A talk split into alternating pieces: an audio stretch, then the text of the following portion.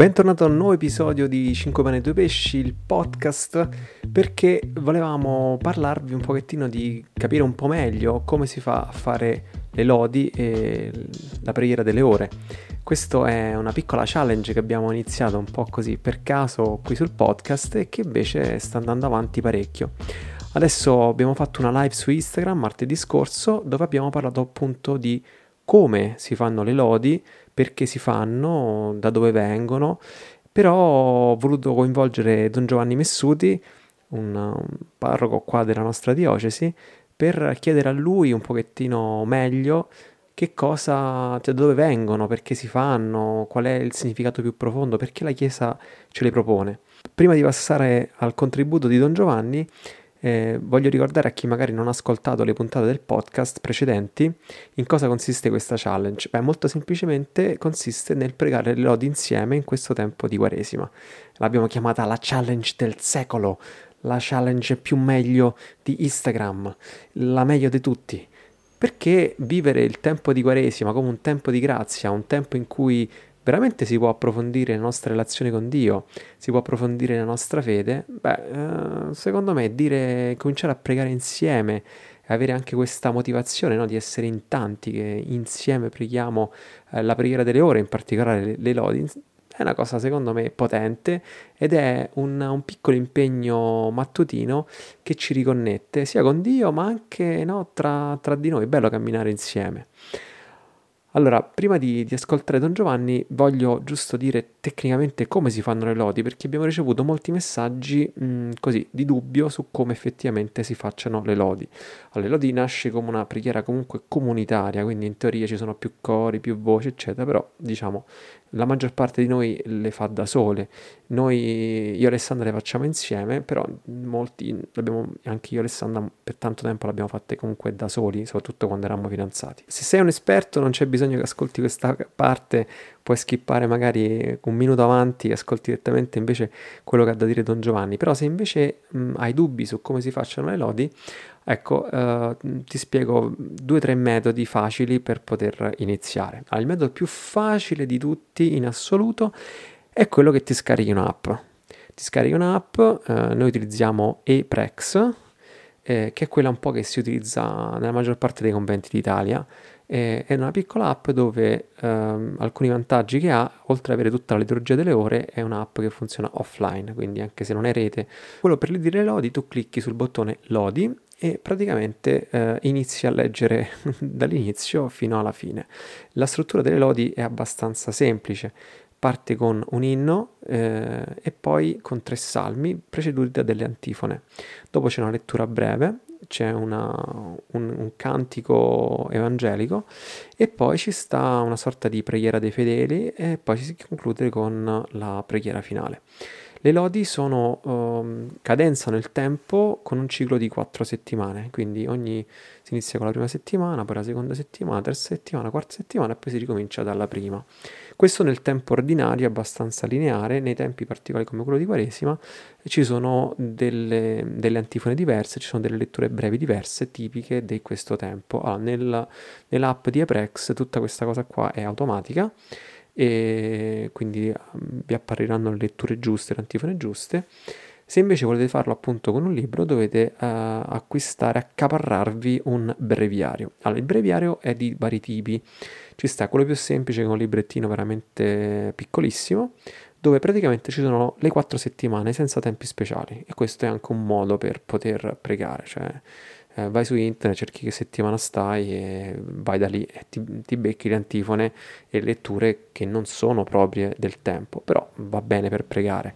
Se invece hai un breviario di quelli già che contengono i tempi speciali, dovrai fare un'alternanza tra i salmi dei tempi ordinari e i rimandi alle antifone e alle letture speciali del tempo, quindi ci sarà una parte che è dedicata alla Quaresima, una parte che è quella appunto che contiene i salmi, che è il tempo ordinario. Quindi la struttura rimane quella del tempo ordinario, soltanto alcune parti vengono modificate eh, per caratterizzare meglio il tempo che stiamo vivendo. Questi sono i modi, diciamo, uh, per, per, fare le lodi. Ho sentito che ci sono alcune persone anche che addirittura le ascoltano e non so se si, trovano degli audio forse su, su, YouTube o qualcosa del genere. Francamente vi consiglio di leggerle perché, e di pregarle in questo modo perché ti dà modo di meditarle meglio, ti dà modo di magari sottolineare un passo che ti colpisce, ti dà modo un pochettino di uh, tenerle un pochettino più vicine, vicine a te. Però uh, mi rendo conto che alcune persone magari fanno fatica meglio ascoltarle che sicuramente non, non fare niente.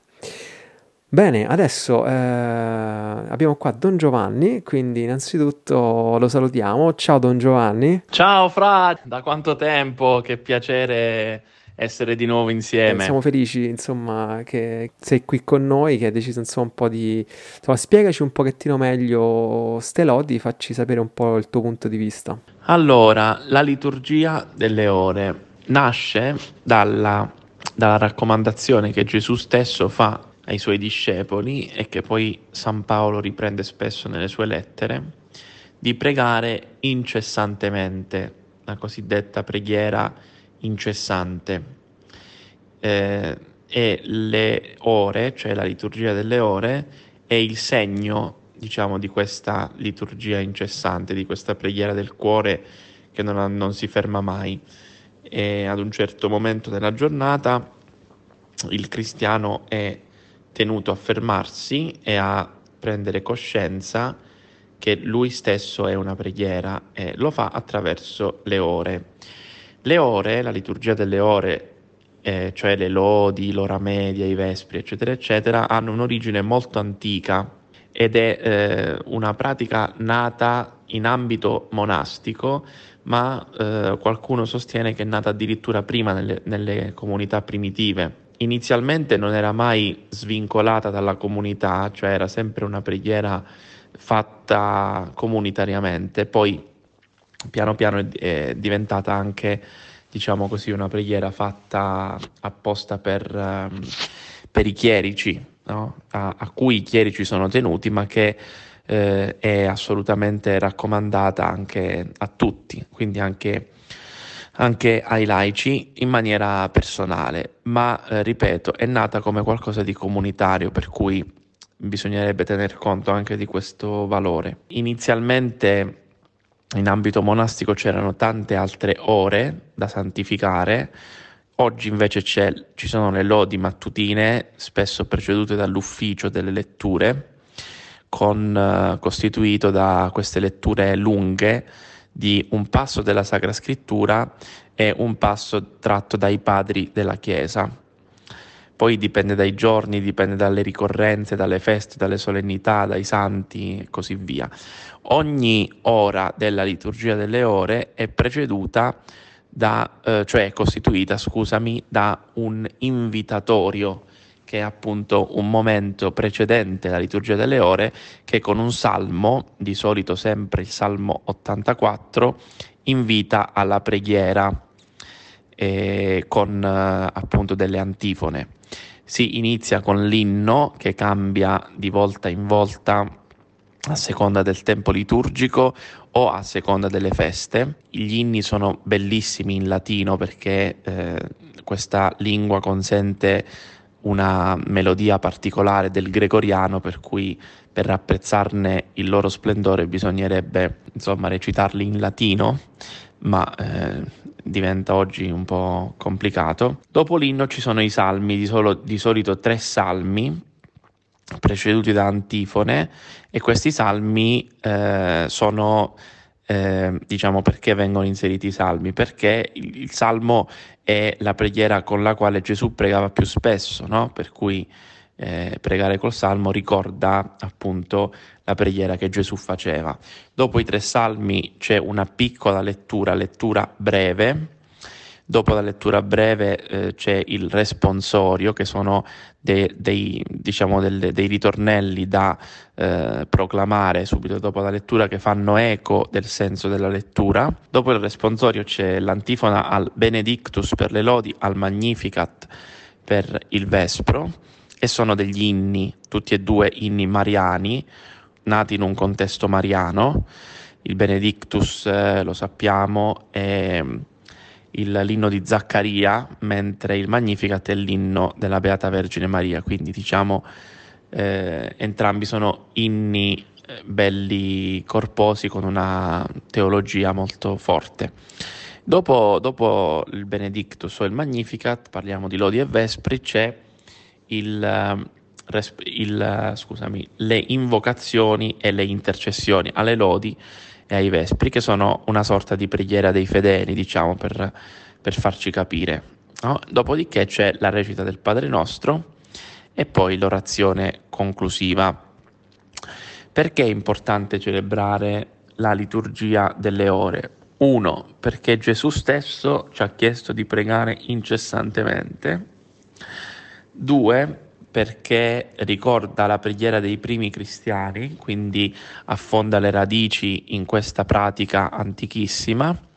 Tre, è una pratica nata in ambito monastico e in qualche modo ehm, richiama tutti i fedeli, anche quelli che non vivono in monastero evidentemente, quindi quelli che vivono una vita attiva, alla custodia del cuore. Quindi è una sorta di monastero invisibile che tesse le sue trame attraverso questa bellissima preghiera. E poi il terzo motivo è, forse se vogliamo un po' più romantico, cioè ma tu ci pensi che questa preghiera è la stessa in tutto il mondo?